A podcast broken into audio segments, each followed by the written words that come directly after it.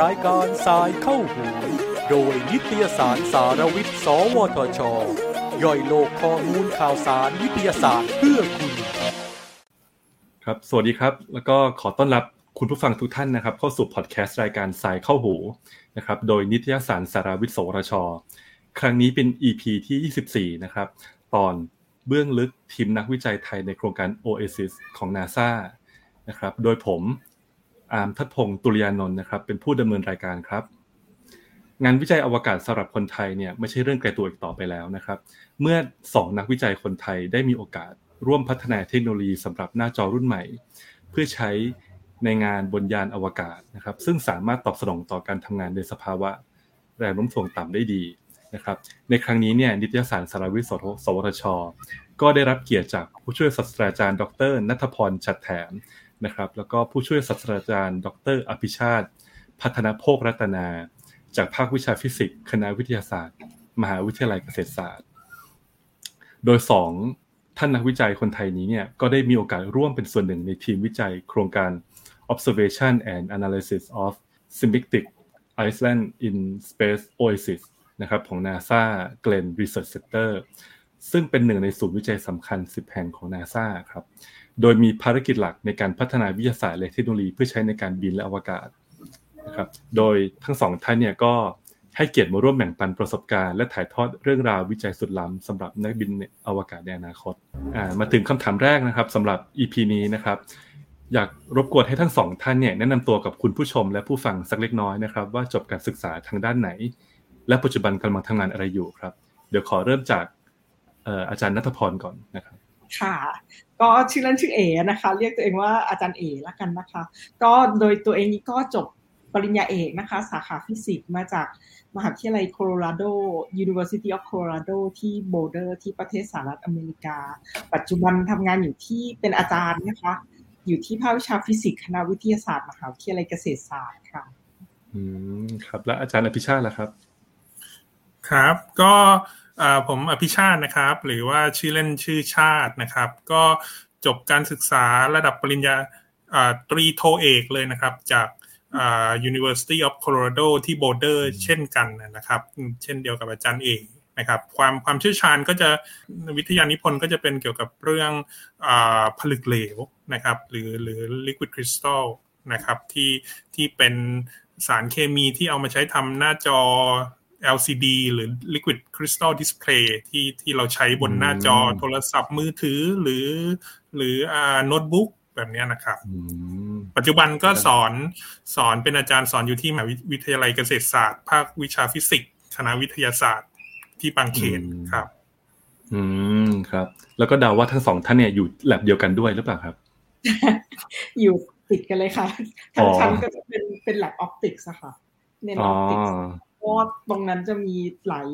หลายห้องแล้วก็มีมีแล็บที่เน้น optics สำหรับหลากหลายสาขาด้วยค่ะอืมอืมครับอ่านะครับ ทีนี้ที่สนใจมากเลยนะครับ นี่คือเนื่องจากว่ามหาวิทยาลัยเกษตรศาสตร์เนี่ยได้ทำ MOU กับ NASA ใช่ไหมครับเลยอยากทราบว่าจุดเริ่มต้นของการที่ทั้งสองท่านเนี่ยได้มาเข้ามาร่วมทีมวิจัยของ NASA ในโครงการ Oasis เนี่ยเกิดขึ้นได้อย่างไรครับ ดี๋ยวขอเชิญอาจารย์นัทพรถามก่อนอ๋อให้ให้ตอบก่อนครับอ๋อค่ะได้ค่ะ เดี๋ยวจะตอบถึงณปัจจุบันแล้วก็เดี๋ยวให้อาจารย์อภิชาติตอบในอดีตแล้วกันนะคะ เพราะว่าเราสองคนทำงานร่วมกันตั้งแต่ตั้งแต่เด็กๆเลยค่ะตั้งแต่ตอนที่เรียนที่ University of Colorado ก็ทำงานด้วยกันมาตั้งแต่ณตอนนั้น คราวนี้เดี๋ยวอันนี้ของอาจารย์เอกจะตอบเป็นว่า ณตอนนี้ทำไมกลับมาทำงานร่วมกับนาซาอีกครั้งนะคะ เพราะว่าจริง ๆ มันเริ่มเริ่มเราเริ่มถูกดึงกลับไปเมื่อปี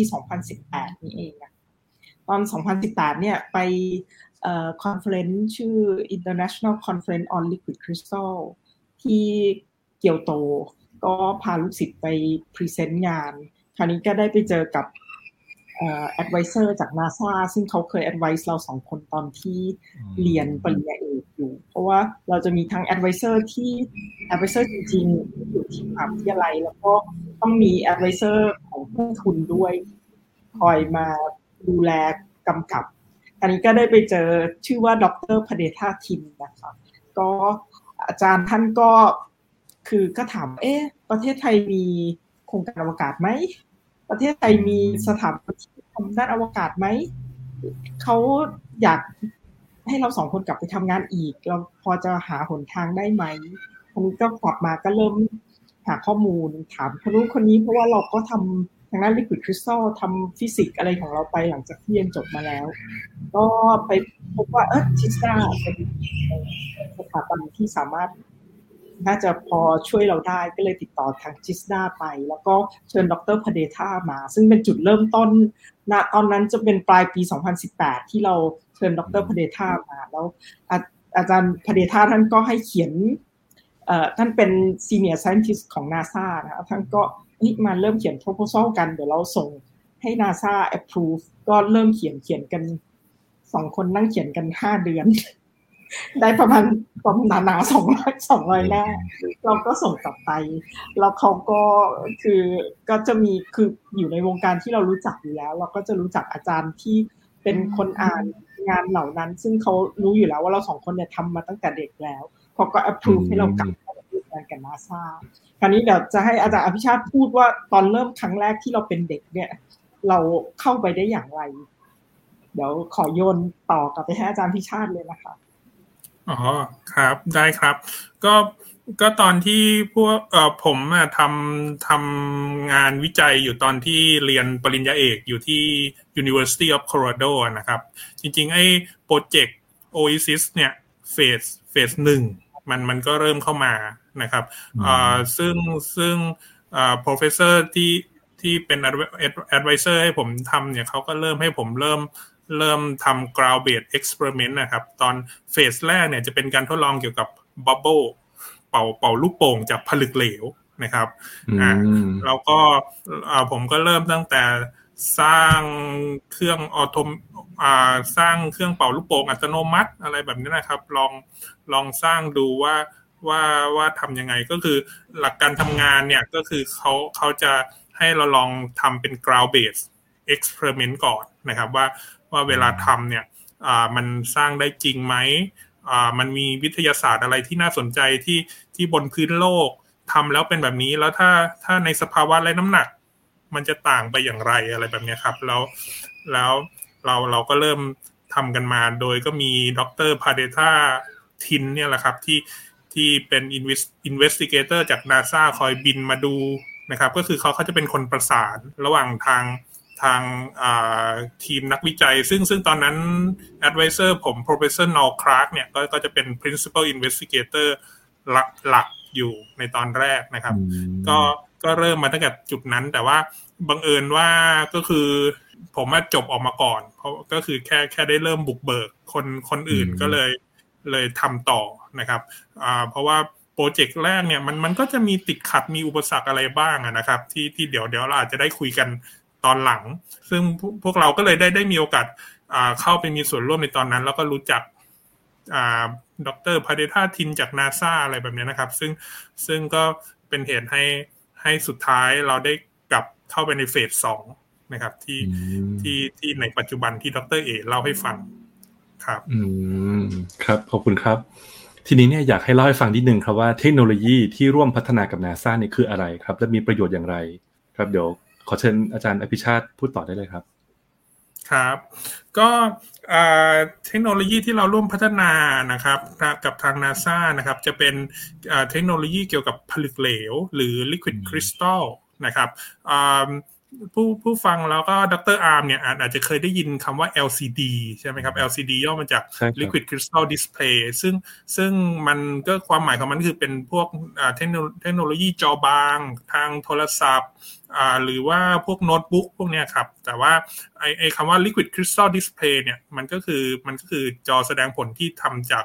สารเคมีที่เรียกว่า Liquid Crystal นะครับ ซึ่งซึ่งไอ้อุตสาหกรรม ไอ้ display พวกนี้นะครับที่ที่ทำจาก liquid crystal เนี่ยอ่ามันมันรายได้มหาศาลนะครับ เพราะว่าทุกคนใช้โทรศัพท์หมดใช่ไหมครับ ทั้งทั้งโลกเนี่ยนะครับ ปีปีหนึ่งเนี่ยขนาดของมันเนี่ยน่าจะประมาณเกือบสองแสนล้านเหรียญสหรัฐได้นะครับ นั่นนั่นก็เลยเป็นเป็นหนึ่งหนึ่งในแรงบันดาลใจที่ที่เราเสนอโปรเจกต์ เพื่อพัฒนาไอ้เทคโนโลยี LCD เหล่านี้นะครับ ไปเสนอให้ NASA แล้วนาซาก็ approve ซึ่งซึ่งไอ้ตัวเทคโนโลยีที่เราพัฒนาเนี่ยจริง ๆ มันก็เราเราเราจะต้องบอกนิดนึงว่าว่าสิ่งที่เราไปศึกษาบน International Space Station เนี่ยจริง ๆ จะเป็น basic science นะครับ ก็คือเป็นเป็นวิทยาศาสตร์พื้นฐานของไอ้ตัวผลึกเหลวที่ที่เราคิดว่าถ้าเราศึกษาสมบัติเนี้ย ในสภาวะไร้น้ำหนักเนี่ยซึ่งซึ่งมันมันจะเกิดปรากฏการณ์ที่ต่างไปจากบนโลก ซึ่งซึ่งมีแรงดึงดูดนะครับ แล้วถ้าเราได้ศึกษาตรงนั้นนะมันมันจะนำไปสู่การพัฒนาแอปพลิเคชันที่ที่ทำให้เทคโนโลยี LCD หรือเทคโนโลยีที่เกี่ยวกับผลึกเหลวเนี่ยพัฒนาได้ดียิ่งขึ้นทั้งในอวกาศ แล้วก็บนโลกเองนะครับอย่างยกยกตัวอย่างเทคโนโลยี LCD บนอวกาศก็อย่างพวก display ทั้งหลาย หรือว่าเป็น Space Helmet ก็คือหน้ากากของของอนักนักบินอวกาศนะครับ ตอนตอนที่ออกไปด้านนอกยานอวกาศอะไรแบบนี้ที่เราเห็นในหนังไซไฟแบบนี้นะครับ แต่ว่าลองลองนึกถึงว่าถ้าถ้าตัว helmet นั้นนะตรงด้านหน้ามันเนี่ยสมมติถ้ามีมีตัว display อยู่นะครับมันมันก็จะทำให้นักบินอวกาศสามารถติดต่อสื่อสารกับด้านในที่เป็น control ได้ได้ดียิ่งขึ้นใช่ไหมครับ แต่ว่าใครจะรู้ว่าไอ้ไอ้ ไอ้ display บนโลก ที่สร้างขึ้นบนโลก พอไปใช้ในในอวกาศจริงเนี่ย มันอาจจะไม่เหมือนเดิมก็ได้ มันอาจจะไม่ทำงานหรืออาจจะเสื่อมสภาพเร็วก็ได้ เพราะฉะนั้นเราก็เลยต้องศึกษานะครับ คือยยกตัวอย่างง่าย ๆ ว่า สมมุติเราจะดื่มน้ำบนโลกอย่างเงี้ยครับ เราเราเปิดขวดน้ำมาเรา เราดื่มไปได้เลยใช่ไหมครับ แต่ว่าถ้าไปบนอวกาศครับ เปิดขวดน้ำมาน้ำลอยออกใช่ไหมครับเพราะนั้นมันก็ต้องมีเทคโนโลยีอีกแบบหนึ่งที่เราจะดื่มน้ำบนบนอวกาศเพราะนั้น ทุกทุกอย่างเนี่ยเราเราจะต้องศึกษามาก่อนนะครับ ในก่อนที่เราจะไปทำงานหรือไปไปสร้างอะไรในอวกาศได้ได้จริงนะครับ อันนี้คือคือแอปพลิเคชันอย่างหนึ่งที่ที่เราจะเอาไปใช้ได้ในอวกาศ ส่วนส่วนแอปพลิเคชันบนพื้นโลกเองเนี่ยนะครับ ผลจากการศึกษาที่ที่ได้มาเนี่ยนะครับ อาจจะเอาไปใช้พัฒนาพวกหน้าจอ LCD ของเราให้ให้มีสมบัติ ดียิ่งขึ้นนะครับ หรือหรือจริงๆแล้วเนี่ยผลึกเหลวเนี่ยมันมันไม่ได้เอาไปใช้ทำหน้าจอแสดงผลอย่างเดียวนะครับ ถ้าถ้าถ้าอย่างสมัยเนี้ยเราเราใช้อินเทอร์เน็ตกันแบบบ้านไหนบ้านไหนมีอินเทอร์เน็ตเร็วเนี่ยส่วนใหญ่จะเป็นเทคโนโลยี fiber optic ใช่ไหมครับก็คือจะเป็นการสื่อสารผ่านผ่านเทคโนโลยีเชิงแสง ซึ่งซึ่งไอ้เทคโนโลยีเชิงแสงเนี่ยไอ้ตัวผลึกเหลวของเราเนี่ยมัน มันสามารถเอาไปใช้ในการเปลี่ยนแปลงสมบัติเชิงแสงได้นะครับ จากการที่ผลึกเหลวมันมันมันตอบสนองต่อสนามไฟฟ้าได้ดีทำให้การจัดลิงตัวของมันเนี่ยเปลี่ยนไปแล้วแล้วสมบัติเชิงแสงก็จะเปลี่ยนไปถ้าถ้าผ่านผลึกเหลวที่ที่เรียงตัวต่างกันเนี่ยนะครับทำให้เราสามารถเอาเอาอุปกรณ์ที่ทำจากผลึกเหลวเนี่ยที่เราเรียกว่า electro optic device นะครับเอาเอาไปใช้ในการเปลี่ยนแปลงสมบัติเชิงแสงนะครับในในทางการติดต่อสื่อสารพวกนี้ให้ให้สามารถติดต่อสื่อสารได้เร็วขึ้น หรือไกลขึ้นนะครับได้นะครับอันอันนี้คือคือประโยชน์ต่างๆที่ที่ที่ที่เราจะได้รับจากการศึกษาในโครงการนี้ครับ อืมครับอาจารย์นัทพรมีอะไรเสริมไหมครับ ก็จริงๆอาจารย์ผู้ชัดก็พูดครบหมดทุกแย่มุมไปเรียบร้อยแล้วอะค่ะแต่เราอยากจะข้ามไปในส่วนถัดไปเลยก็ได้ค่ะ เพราะว่าถ้าจะเสริมมันก็เพราะว่าเทคโนโลยีก็ได้กล่าวถึงไปแล้วคราวนี้อยากจะเสริมแอปพลิเคชันที่ตอนนี้ใช้อยู่อย่างเช่น เครื่องโบอิงรุ่นใหม่เนี่ยค่ะ บินไปญี่ปุ่นเนี่ยหน้าหน้าต่างมันจะไม่ได้เป็นแบบเปิดขึ้นลงขึ้นลงอะเป็นจอ LCD หมดเลย เป็นเขาเรียก smart glass ครับใช้กดปุ่มแล้วมืดไปเลย แล้วก็กดปุ่มเอามันก็จะสว่างออกมาให้เรา เพราะฉะนั้นเทคโนโลยีมันเริ่มเริ่มเข้าไปละเริ่มเข้าไปอยู่บนบินที่บินในโลกละเดี๋ยวอีกสักพักก็จะบินอวกาศแล้วค่ะ อีกไม่นานเกินรอเอ๊ะอันนี้มันคล้ายๆกับกระจกที่เป็นฝ้าได้เองใช่ไหมครับที่เหมือนกับอ๋อตอนนี้ตอนนี้มันทำให้ทนความดันได้แล้วเพราะขึ้นไปอยู่บนท้องฟ้า เราทนได้อีกสักพักก็ต้องไปได้ไกลกว่านนั้นอืมอืมครับขอบคุณมากครับค่ะทีนี้คำถามต่อมานะครับ อยากทราบว่าการทำงานของทั้งสองท่านเลยนะครับ ในโครงการนี้เนี่ยได้ทำอะไรบ้างครับ เดี๋ยวขอเชิญอาจารย์นัทพรก่อนเลยครับ อ๋อค่ะ ก็อย่างที่อาจารย์อภิชาติบอกนะคะว่าตอนเด็ก ๆ อาจารย์อภิชาติก็เป่าลูกโป่งจาก liquid crystal ตอนอันนั้นคือตอนเริ่มต้นคราวนี้ของอาจารย์เอเนี่ยก็ก็ทำต่อจากนั้นคือตอนที่อยู่ที่ที่ Boulder เนี่ยเราก็จะทำฟิล์มบางด้วย ซึ่งฟิล์มบางจะเป็น phase ต่อไปของของ Oasis 2 ที่กำลังที่กำลังเริ่มอยู่ตอนนี้ แต่ว่าหลังจากเป่าลูกโป่งเนี่ยก็คือเนื่องจากโปรเจกต์ Oasis เนี่ยไม่ได้มีแค่นาซา ทำอย่างเดียวมีมีประเทศเยอรมันเป็นเป็น international collaborator ด้วย ซึ่งตอนนั้นเนี่ยไปทำเป็น postdoc อยู่ที่เยอรมัน ก็โปรเจกต์ Oasis เนี่ยแหละค่ะแต่ว่าเปลี่ยนประเทศจากอเมริกาไปอยู่เยอรมัน แล้วก็ณตอนนั้นเนี่ยก็จะต้องทำ bubble ให้เขา แต่ว่าเป็นการทำการทดลองที่บนเครื่องเที่ยวบิน Zero G ที่เราอาจจะว่าเป็นเที่ยวบินไร้แรงโน้มถ่วง อันนี้เที่ยวบินเนี่ยเขาจะบินเป็นเป็น shape พาราโบลาเขาเรียก parabolic flight นะคะ ก็คราวนี้ไอช่วงที่อยู่ด้านบน ตอนที่จะอยู่ที่ curve ของพาราโบลาด้านบนเนี่ยมันจะทำให้เป็น zero gravity ได้เลย อยู่ที่ประมาณ 15-20 วินาทีต่อต่อหนึ่งรอบของการบิน อันนี้เนี่ยมันจะบินไม่ปกติไม่เหมือนเที่ยวบินพาณิชย์ทั่วไป เพราะว่าจะบินขึ้นอย่างนี้แล้วก็ลงหัวดิ่งลงแล้วก็กลับขึ้นไปใหม่ แล้วก็หัวดิ่งลงไปใหม่ ซึ่งการบินแบบนี้ไม่สามารถบินในบริเวณปกติได้ก็จะต้องบินเหนือทะเลเมดิเตอร์เรเนียน ก็จะมีโซนของการที่ไม่ไปเกี่ยวข้องกับการบินพาณิชย์ทั่วไป แล้วตอนนั้นบินของเป็นของฝรั่งเศส ซึ่งมีนักบินอวกาศฝรั่งเศสเนี่ยเป็นซีอของบริษัทนั้น ก็เอาไอ้เจ้าบับเบิลเนี่ยแหละค่ะ ก็ทำเป็นเซตอุปกรณ์ที่จะต้องยึดติดกับเครื่องบินไม่ให้มีอะไรหลุดมาเลย เพราะว่าเวลาหลุดก็คือมันจะไปทำร้ายคนรอบข้าง เพราะมันจะเอาออกเราก็สร้างอุปกรณ์นั้นแล้วก็ขึ้นไปทำการทดลองบนนั้น ก็บินอยู่ประมาณสี่ชั่วโมง เราได้ zero gravity ประมาณสิบห้านาที ก็เพียงพอที่จะได้ข้อมูล อันนั้นคือการทดลองที่สามารถ ทำได้ด้วยตัวเอง แต่ว่าถ้าเป็นกรที่จะต้องขึ้นไปสถานีอากาศอันนี้เราไม่สามารถขึ้นไปทำได้ เราก็ต้องทำทุกอย่างให้ออโตเมตซึ่งอันนี้เนี่ยก็คือคือณณของตัวเองที่ได้ทำให้กับโครงการนี้ณตอนที่ยังยังเป็นเด็กอยู่นะคะก็มีอันนี้นะคะที่บิน Zero G ให้กับให้กับโปรเจกต์ Oasis แล้วก็หลังจากนั้นเราก็คือมันก็เป็น part ที่ analyze data อยู่ อันนี้ณตอนนี้ Oasis 1 Data ยัง Analyze ไม่เสร็จเลย เพราะว่าขึ้นขึ้น ISS จริงๆ ปี 2016 ก็อยู่บนนั้นก็นักบินอวกาศ collect ข้อมูลมาเยอะมาก คราวนี้เวลาที่ NASA จะให้จะ analyze data เนี่ย NASA ไม่ได้ให้คนที่ทำโปรเจกต์ analyze อย่างเดียว NASA call for proposal ให้คนทั่วไปนักวิจัยอื่น ๆ ทั่วประเทศสหรัฐอเมริ กาสามารถที่จะยื่น proposal เพื่อ analyze data ที่ที่ Project Oasis ทำก็ได้ ได้ด้วยคือเห็นไปเมื่อสัปดาห์ที่แล้วก็ยัง call for proposal อยู่เลย ซึ่งเราก็ในฐานะที่อยู่เคยอยู่ทีม Oasis มาก่อน ก็ยังต้องสมัครเพื่อที่จะขอ analyze ข้อมูลตัวเองด้วย อันนี้เป็นสิ่งที่ไม่ใช่ว่าเรา หรือทีมวิจัยเป็นคนทำงานแล้วเราจะได้เจ้าของลิขสิทธิ์เราไม่ได้ เราต้องไปสมัครอีกรอบเพื่อขอ analyze data เหล่านั้น อันนี้คือกระบวนการทำงานที่เกิดขึ้นนะอืมครับ ทีนี้อาจารย์อภิชาติมีอะไรเสริมไหมครับ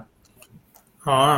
ก็ถ้าจะเสริมก็อาจจะแค่สรุปจากที่อาจารย์เอ๋ได้เล่าให้ฟังนะครับ ก็คือสิ่งที่เราต้องทำก็คือขั้นแรกเราต้องทำ ground based experiment ก่อนก็คือไอ้โปรเจกต์ที่เรา จะเสนอที่ที่เสนอนาซาไปนะครับ เราต้องทำการทดลองให้เห็นจริงว่าว่าทำบนพื้นโลกแล้วมันมันเป็นยังไงนะครับ แล้วก็ขั้นที่สองคือเราต้องสร้างอุปกรณ์จำลองว่าว่าถ้าเราจะไปทดลองบนบน space อะอุปกรณ์จะต้องมีหน้าตาเป็นลักษณะนี้ เสร็จแล้วเราต้องไปทดลองบินในพา ราโบลิกไฟล์ดูด้วยว่าว่าบินแล้วมัน work ไหมไม่ work อะไรแบบนี้ครับ ถึงถึงพอพอถึงขั้นตอนนั้นเนี่ยแล้วแล้วเราก็จะค่อยประสานกับเอนจิเนียร์ของของนาซาหรืออาจจะเป็นบริษัทที่ที่สับคอนแทคมาที่ที่มาช่วยแพ็คแพ็กเกจทำแพ็กเกจของเราให้ให้มีอ่า requirement ของของทาง ISS อย่างเงี้ยนะครับอ่าเราก็ถึงถึงจะอ่า บินจริงได้อาจจะต้องมีการทดสอบอีกครั้งหนึ่งด้วย แล้วก็แล้วก็เอาไปใส่ไว้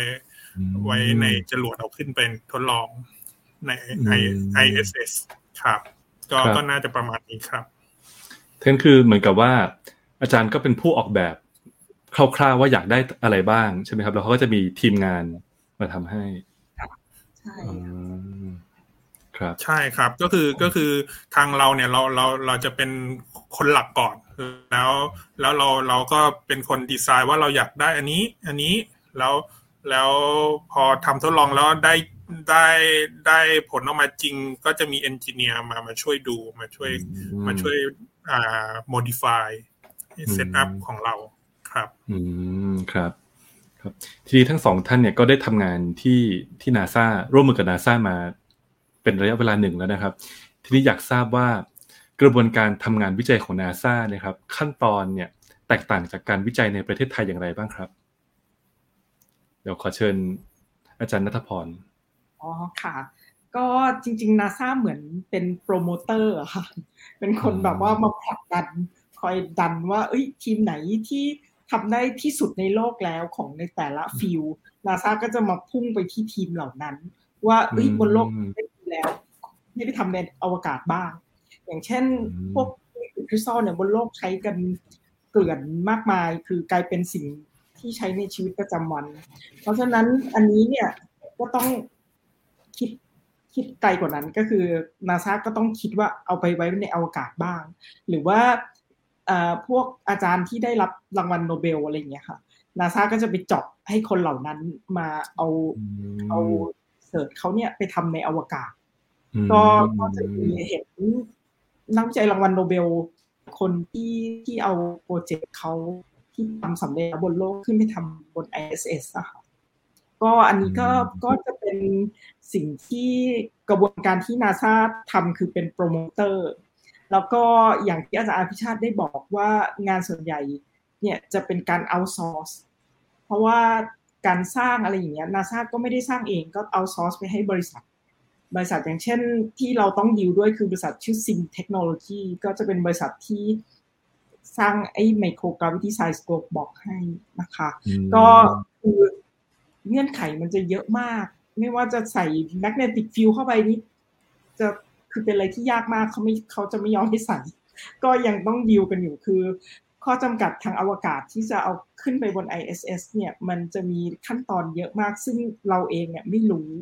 เรารู้รู้น้องเรารู้ว่าเอ้ยอันนี้ใช้บนโลกได้ น่าจะบนอวกาศก็ใช้ได้ออกแบบไปเรียบร้อย เขาก็ตีกลับมาว่าไม่ได้ แบบนี้ไม่ผ่านเพราะเงื่อนไขของสถานีอวกาศอย่างเงี้ยค่ะ เป็นต้น ก็ก็คือที่ที่เห็นชัดๆเลยก็คืองานส่วนใหญ่จะถูกเอาซอร์สหรือพวกเราอาจจะได้ยิน SpaceX อย่างเงี้ยค่ะ เป็นบริษัทที่ NASA เอาซอร์สไปให้คู่แข่ง SpaceX อย่างเช่นเอ่อ UAL United Launch Alliance ULA สิค่ะ ULA อันนี้ก็เป็นบริษัทที่ NASA เอาซอร์สไป คือเงินที่ทราบเพราะว่ามีเพื่อนทำงานอยู่เพื่อนก็บอกอานาซาโยนเงินมาสี่ร้อยล้านเหรียญอย่างเงี้ยค่ะไปทำจรวดขึ้นมาให้นาซาหน่อยอะไรอย่างเงี้ยค่ะ ก็จะได้ได้งานกับคนคนในในประเทศสหรัฐอเมริกาเยอะมากเลยที่ทำงานทางด้านสเปซนี่คือ ที่โดยส่วนตัวที่เห็นนะคะจริงๆ ผมมีประสบการณ์เหมือนของ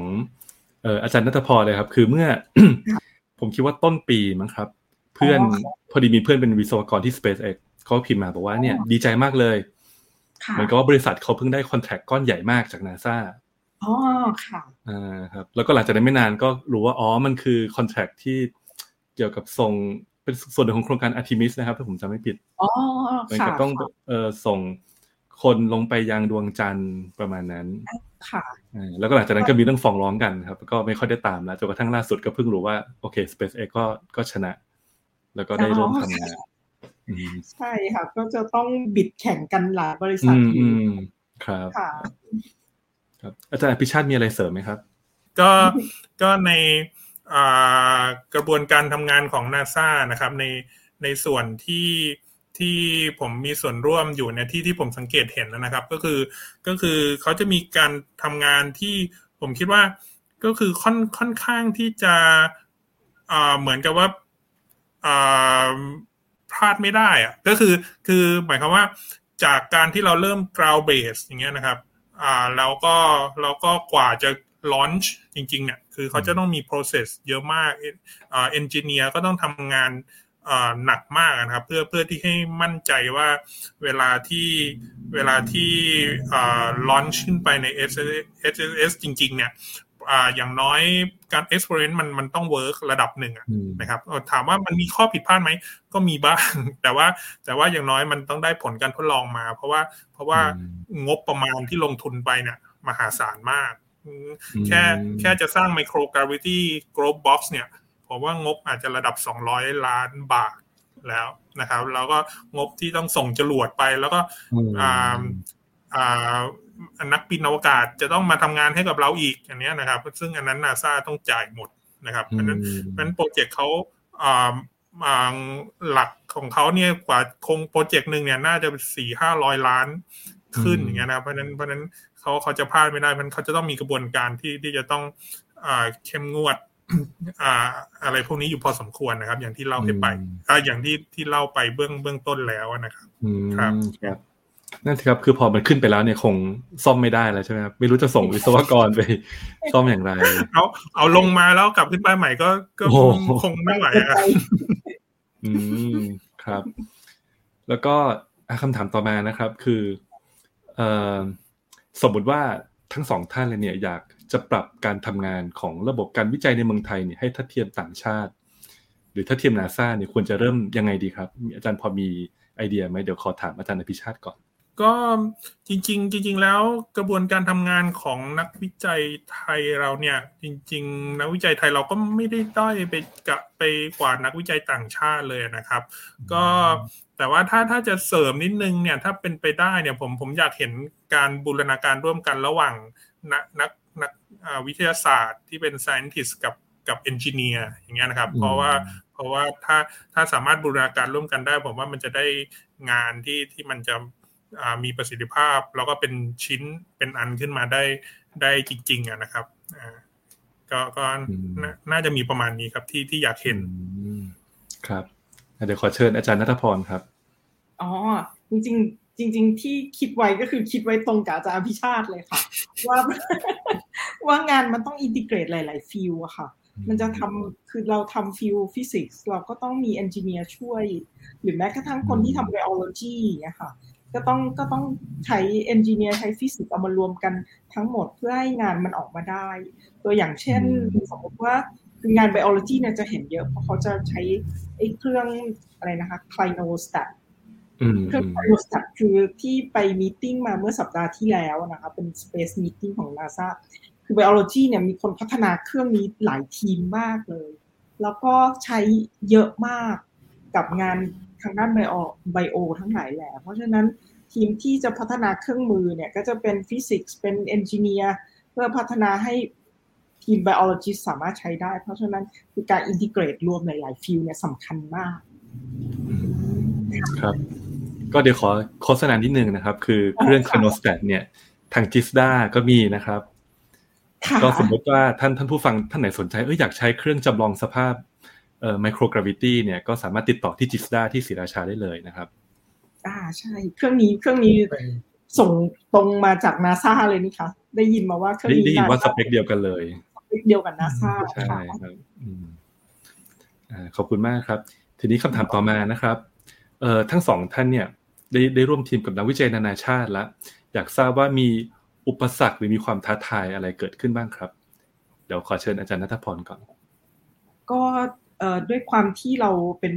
ชาวต่างชาตินะคะ มันก็จะมีปัญหาอยู่บ้างอย่างเช่นเราจะพูดไม่ทันเขา เราก็จะต้องคือเราจะไม่ค่อยแย่งไม่ค่อยแย่งเขาพูดนะเราก็ต้องร้อยเขาพูดจบก่อน แต่ว่าข้อดีคือเขาให้เกียรติเราในฐานะที่เราเป็น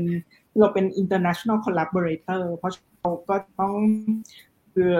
คือเขาค่อนข้างคนไลท์กับเรา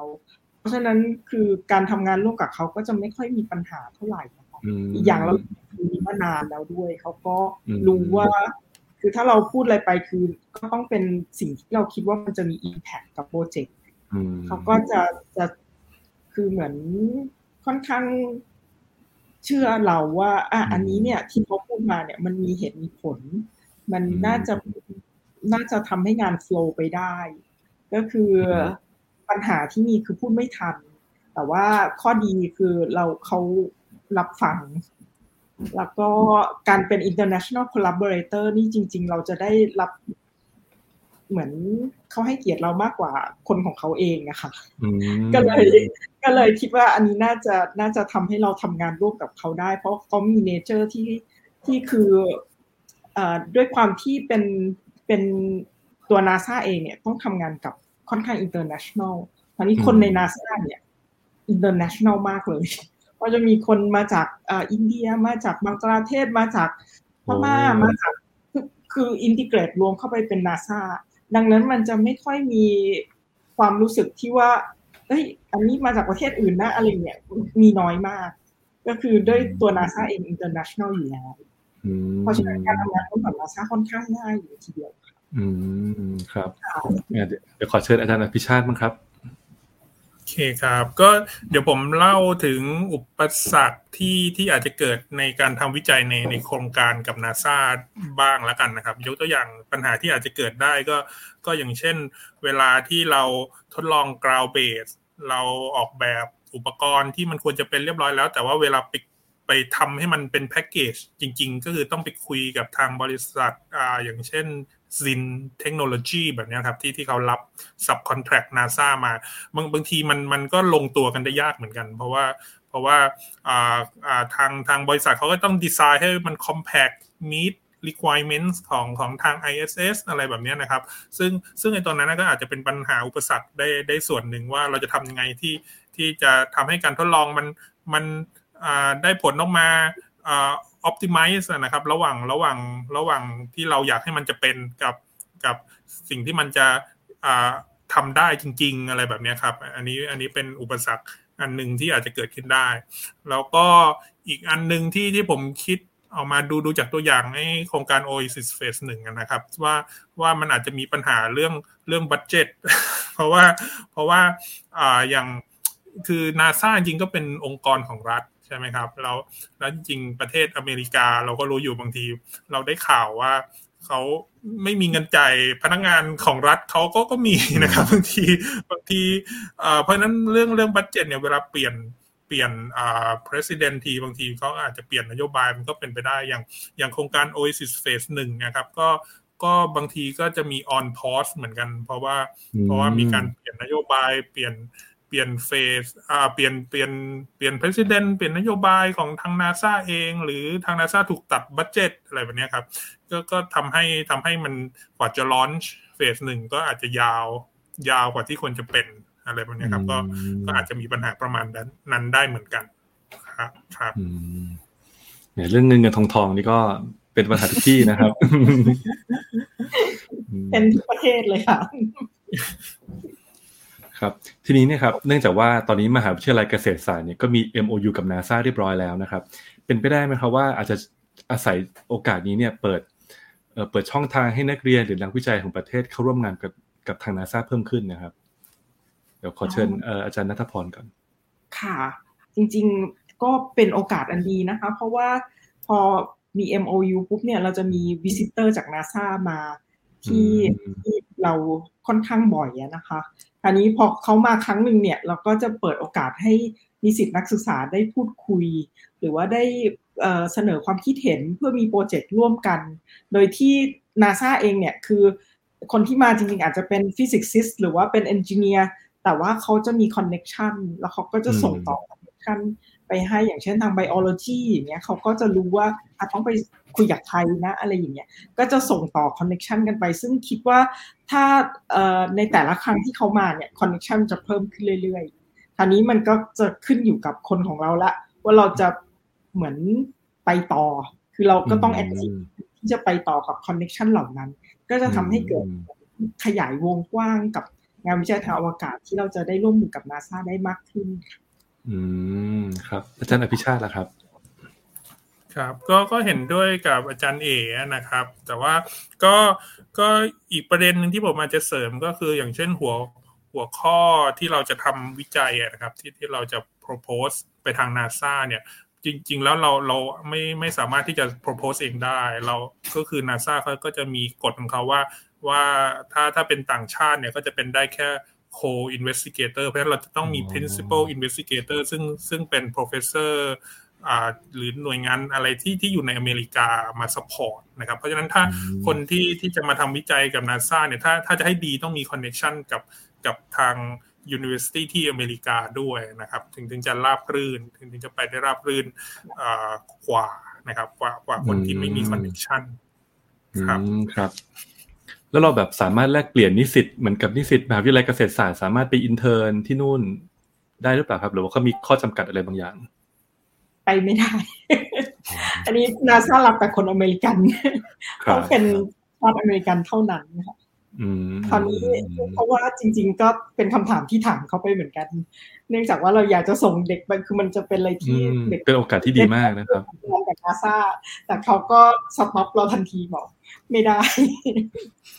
ตอบว่า no แต่ว่าไปทำงานกับมหาวิทยาลัยที่นาซามี collaborator เป็นแบบ collaboration กับนาซาได้ครับก็ถ้าเป็นองค์กรอะไรที่เป็น government ของอเมริกันเขาเขาจะแบบ กลัวนู่นกลัวนี่กลัว spy กลัวเราจะไปสืบนู่นสืบนี่อะไรเงี้ยครับเขาคงเขาก็เลยมีกฎอะไรของเราเยอะจริงครับจริงครับเป็นเคยเคยดิ้นมาเหมือนกันครับ ตอนที่ผมเรียนที่อเมริกาเนี่ยก็เคย เอ่อเพื่อนเป็นเป็นเพื่อนเป็นอเมริกันนะครับเขาก็บอกว่าเนี่ยตึกเนี่ยอยู่ห้ามขึ้นไปนะถ้าเกิดขึ้นไปชั้นห้าเนี่ย มันเป็นพื้นที่ของนาซาแล้วก็จะมีเอ่อมีการวิจัยที่อยู่ไม่มีสิทธิ์เข้า ผมก็บอกว่าเดี๋ยวไอจะขึ้นไปเดี๋ยวไอจะขึ้นไปดู เขาก็บอก you รู้ไหมว่า I ต้อง report you เดี๋ยวนี้เลยนะ ถ้าเกิดว่าตามกฎเนี่ย ผมก็ไม่นะอย่าอย่าอย่าทำเออครับ ก็ก็พูดว่าล้อกันเล่น แต่ว่าก็ที่เขาพูดคงจะเรื่องจริงว่าชั้นนี้ห้ามขึ้น ใช่ค่ะ ก็ต้องมันจะมีเงื่อนไขเยอะมาก คือนาซามีเป็นเป็นองค์กรที่มีลิขสิทธิ์เยอะมาก คือล่าสุดเนี่ยก็อาจจะคืออันนี้เล่าให้ฟังเล่าให้ฟังนะครับ เพราะว่าอยู่ในข่าวอยู่แล้ว ก็คือมีมี professor ที่รู้จักกันแล้วค่ะก็ทำงานด้วยกันอยู่ใน soft matter คราวนี้เนี่ยนาซามีกฎว่างานที่ทำร่วมกับนาซาเนี่ยสามารถไปแชร์กับไชน่าได้ คือมันเป็นเรื่องกฎหมายระหว่างคือเรื่องเรื่องระหว่างประเทศนะคะคราวนี้เนี่ยก็มันมีความผิดพลาดเกิดขึ้นกับงานของเขา ที่พลาดด้วยความที่เขาเป็นคนจีนเป็นแบบเป็นจีนเนี่ยค่ะ แต่ว่าอาจจะเปลี่ยนสัญชาติมา แล้วก็รับโปรเจกต์นาซาไปหลายโปรเจกต์เลยเป็นคนที่ดังมากเลยอะค่ะ แต่สุดท้ายก็พลาด เพราะว่าไปด้วยความที่ทำงานแบบใน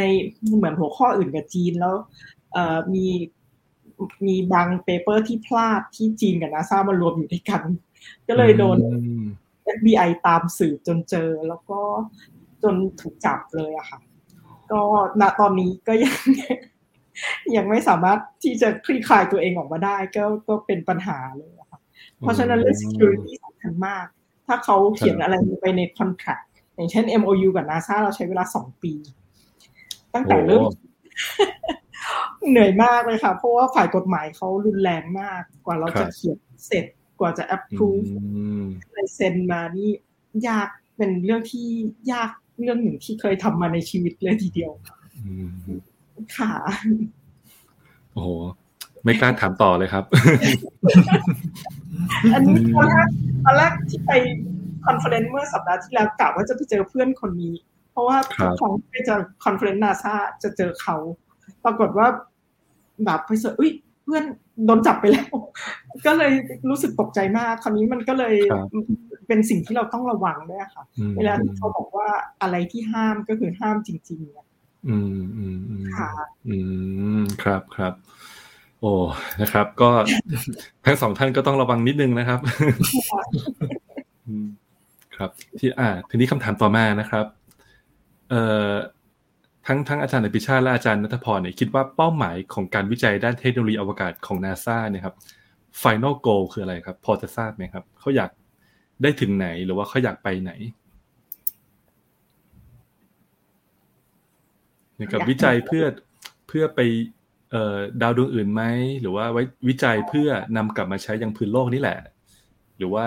อะไรครับคือในในความคิดของตัวเองคิดว่านาซาอยากจะสร้างฮับ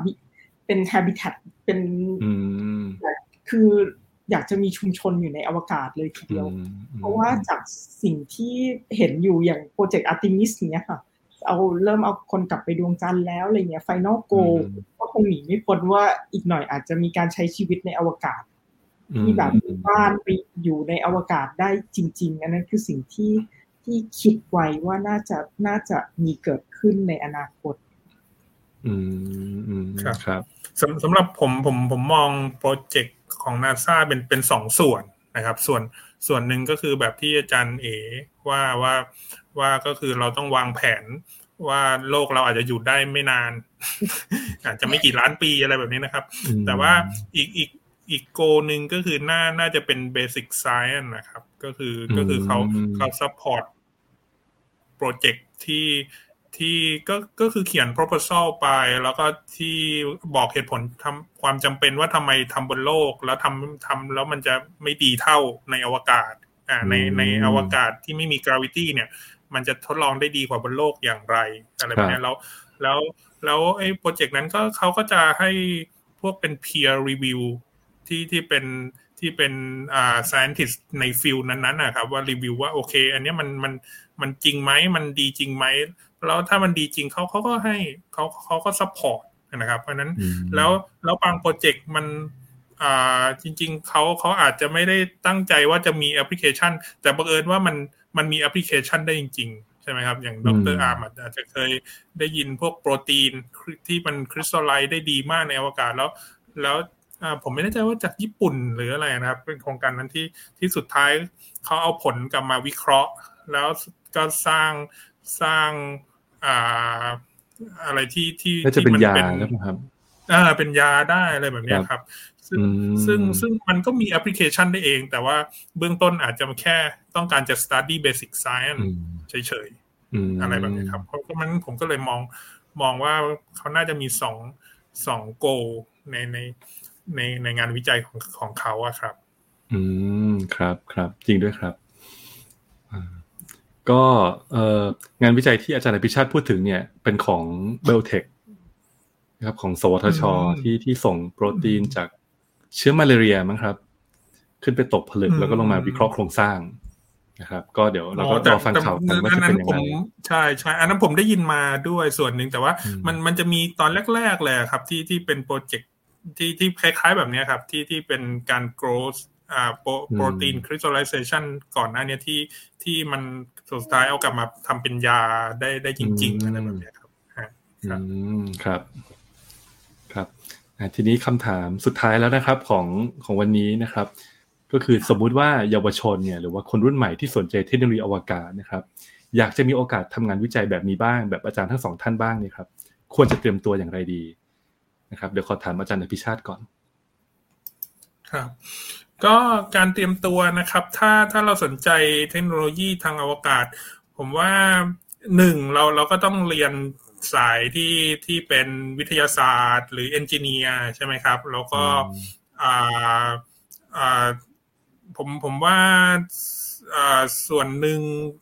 คอนเน็ชันอาจจะเป็นสิ่งสิ่งสำคัญ เพราะฉะนั้นมันถ้าเรามีโอกาสได้ไปศึกษาต่างประเทศ นะครับเพื่อเพื่อที่จะไปหาคอนเน็ชันให้มากขึ้นอย่างเงี้ยก็ก็ควรจะไปนะครับ ไม่ว่าจะเป็นทุนจากรัฐบาล หรืออาจจะไปทุนส่วนตัวไปหางานทำทำ RATA ที่นู่นอะไรแบบนี้นะครับ ก็ถ้าถ้ามีโอกาสไปได้ ผมผมว่าก็ก็จะดี แล้วอีกประเด็นหนึ่งผมว่าในอนาคตเนี่ย จริง ๆแล้วเราไม่อาจจะไม่ไม่จำเป็นต้องต้องว่าโกของเราจะต้องทำวิจัยเกี่ยวกับนะกับนาซาอย่างเดียวก็ได้ใช่ไหมครับเพราะว่าจริงๆแล้ว ISS เนี่ยมันอ่า เป็นเป็นเป็นสถานีอวกาศที่ร่วมกันระหว่างห้าห้าห้าชาติเลยใช่ไหมมีรัสเซียอ่าญี่ปุ่น ยุโรปแคนาดา แล้วก็อเมริกา เพราะฉะนั้นอ่าแล้วแล้วตอนนี้ประเทศไทยเราก็มีจิสดาใช่ไหมครับที่ที่ที่เป็นสถาบันที่พัฒนาเทคโนโลยีอวกาศของประเทศไทย ซึ่งผมคิดว่าในอนาคตเนี่ยเขาก็อาจจะพยายามสร้างคอนเน็ชันกับ ไม่ว่าจะเป็นแจ็กซ่าหรืออะไรก็ตามที่ที่ที่สามารถจะทำให้เรา เสนอโปรเจกต์แล้วก็ส่งขึ้นไปใน ISS ได้ได้ได้ง่ายขึ้นนะครับ ในในสมัยต่อๆไป เพราะอ่าซึ่งซึ่งมันก็น่าจะง่ายกว่าสมัยที่พวกผมกับอาจารย์เอได้ได้พยายามบุกเบิกนะครับ ในในอนาคต ครับอาจารย์เอครับจะขอเชิญอาจารย์นัทพรครับเสริมนิดนึงก็จริง ๆ ถ้าเป็น เป็นเด็กๆเนี้ยเราก็ต้องเริ่มจากการใฝ่รู้ก่อน แล้วก็เวลาที่มี activity อะไรทั้งด้านวิทยาศาสตร์เทคโนโลยีเราควรไปเข้าร่วมอะค่ะเพื่อให้เราเหมือนกระตุ้นความอยากรู้อยากเห็น กระตุ้นความคิดสร้างสรรค์ณตอนที่เป็นเด็กคือด้วยความที่เราสองคนเป็นนักเรียนทุนโครงการพสวทมาตั้งแต่เด็ก เราก็จะบิวขึ้นมาด้วยวิธีการนี้แล้วก็จะมี activity ทางด้านวิทยาศาสตร์ค่อนข้างเยอะพอสมควร อันนี้พอโตขึ้นมาเนี่ยเราก็ต้องหาโอกาสให้ตัวเองด้วย เพราะว่าการเข้าไปไม่ว่าจะเป็น conference หรือว่ากิจกรรมทางวิทยาศาสตร์ มันจะทำให้เราได้รู้จักคนเยอะขึ้น แล้วเราต้องทำตัวให้คือเราไม่ใช่นักวิทยาศาสตร์ที่มันนั่งนั่งแบบว่าคิดเลขไม่คุยกับใครอะไรอย่างนี้มันก็จะสร้าง connection ไม่ได้เราก็จะต้องเป็นคนที่ friendly แล้วก็เข้ากับคนง่าย รับฟังคนอื่น แล้วเขาก็จะอยากทำงานกับเรา เราไปคุยกับเขาเนี่ยเขาจะมันจะมี feeling ว่าเอ้ยคนนี้ทำงานด้วยได้อะไรอย่างเงี้ย เราก็จะต้องให้ impression กับกับเขาว่าอันเนี้ยคือเรามีความสนใจ หรือว่ามีความอยากที่จะให้เกิดงานร่วมกันก็ต้องบางทีอาจจะต้องเกาะเหมือนเกาะติดสถานการณ์ไปเรื่อยๆ บางทีคือมันจะมีการพยายามสร้าง connection แล้ว fail คือ fail แล้วก็ห้ามเหมือน ห้ามเสียกำลังใจเราต้องทำต่อไปเรื่อยๆ มันก็จะต้องมีวันที่เป็นของเราที่ connection ที่มันจะเกิดขึ้นแล้วมันก็จะเป็น strong connection ที่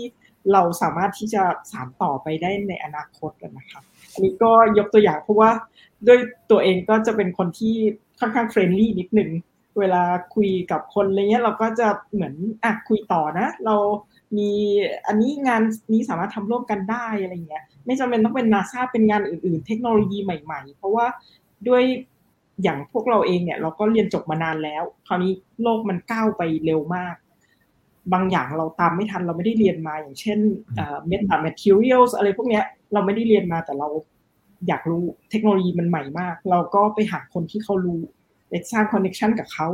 ส่งเด็กไปบ้าง หรือว่าเอาเขามาเป็น visiting professor บ้าง จนทำให้เราสามารถเรียนรู้ไปได้ในที่สุด อันนี้ก็คือการการที่จะทำให้เกิด เทคโนโลยีใหม่ ๆ ขึ้นขึ้นมาได้คือพาเขามาบ้านเราให้ให้เราตามเขาไปให้ทันให้ได้อย่างเงี้ยค่ะก็คิดว่าน่าน่าจะเป็นสิ่งที่เอ่อทำได้ไม่ยากนัก แล้วก็ไม่ต้องใช้เงินลงทุนสูงมากนักด้วยค่ะเรามาถึงช่วงท้ายของรายการแล้วนะครับ ในวันนี้ก็ต้องขอขอบพระคุณอาจารย์นัทพร และอาจารย์อภิชาตินะครับ ที่ได้มาร่วมแบ่งปันประสบการณ์ แล้วก็ถ่ายทอดเรื่องราวงานวิจัยด้านวิทยาศาสตร์อวกาศที่น่าสนใจนะครับ ซึ่งเชื่อได้เลยว่าในอนาคตเนี่ยเราจะได้เห็นผลงานวิจัยชิ้นนี้ออกมาใช้งานจริง แล้วก็เป็นความภาคภูมิใจของคนไทย ที่นักวิจัยไทยเนี่ยได้มีส่วนร่วมกับกิจกรรมด้านอวกาศของนาซานะครับ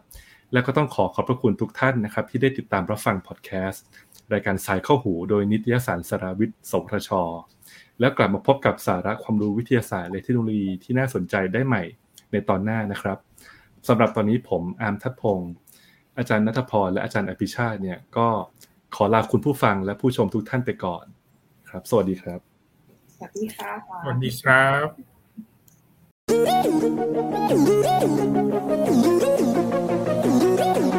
ติดตามรับฟังรายการทรายเข้าหู ได้ทุกวันอังคารทาง n a s d a พอดแคสต์และแฟนเพจนิตยสารสารวิทย์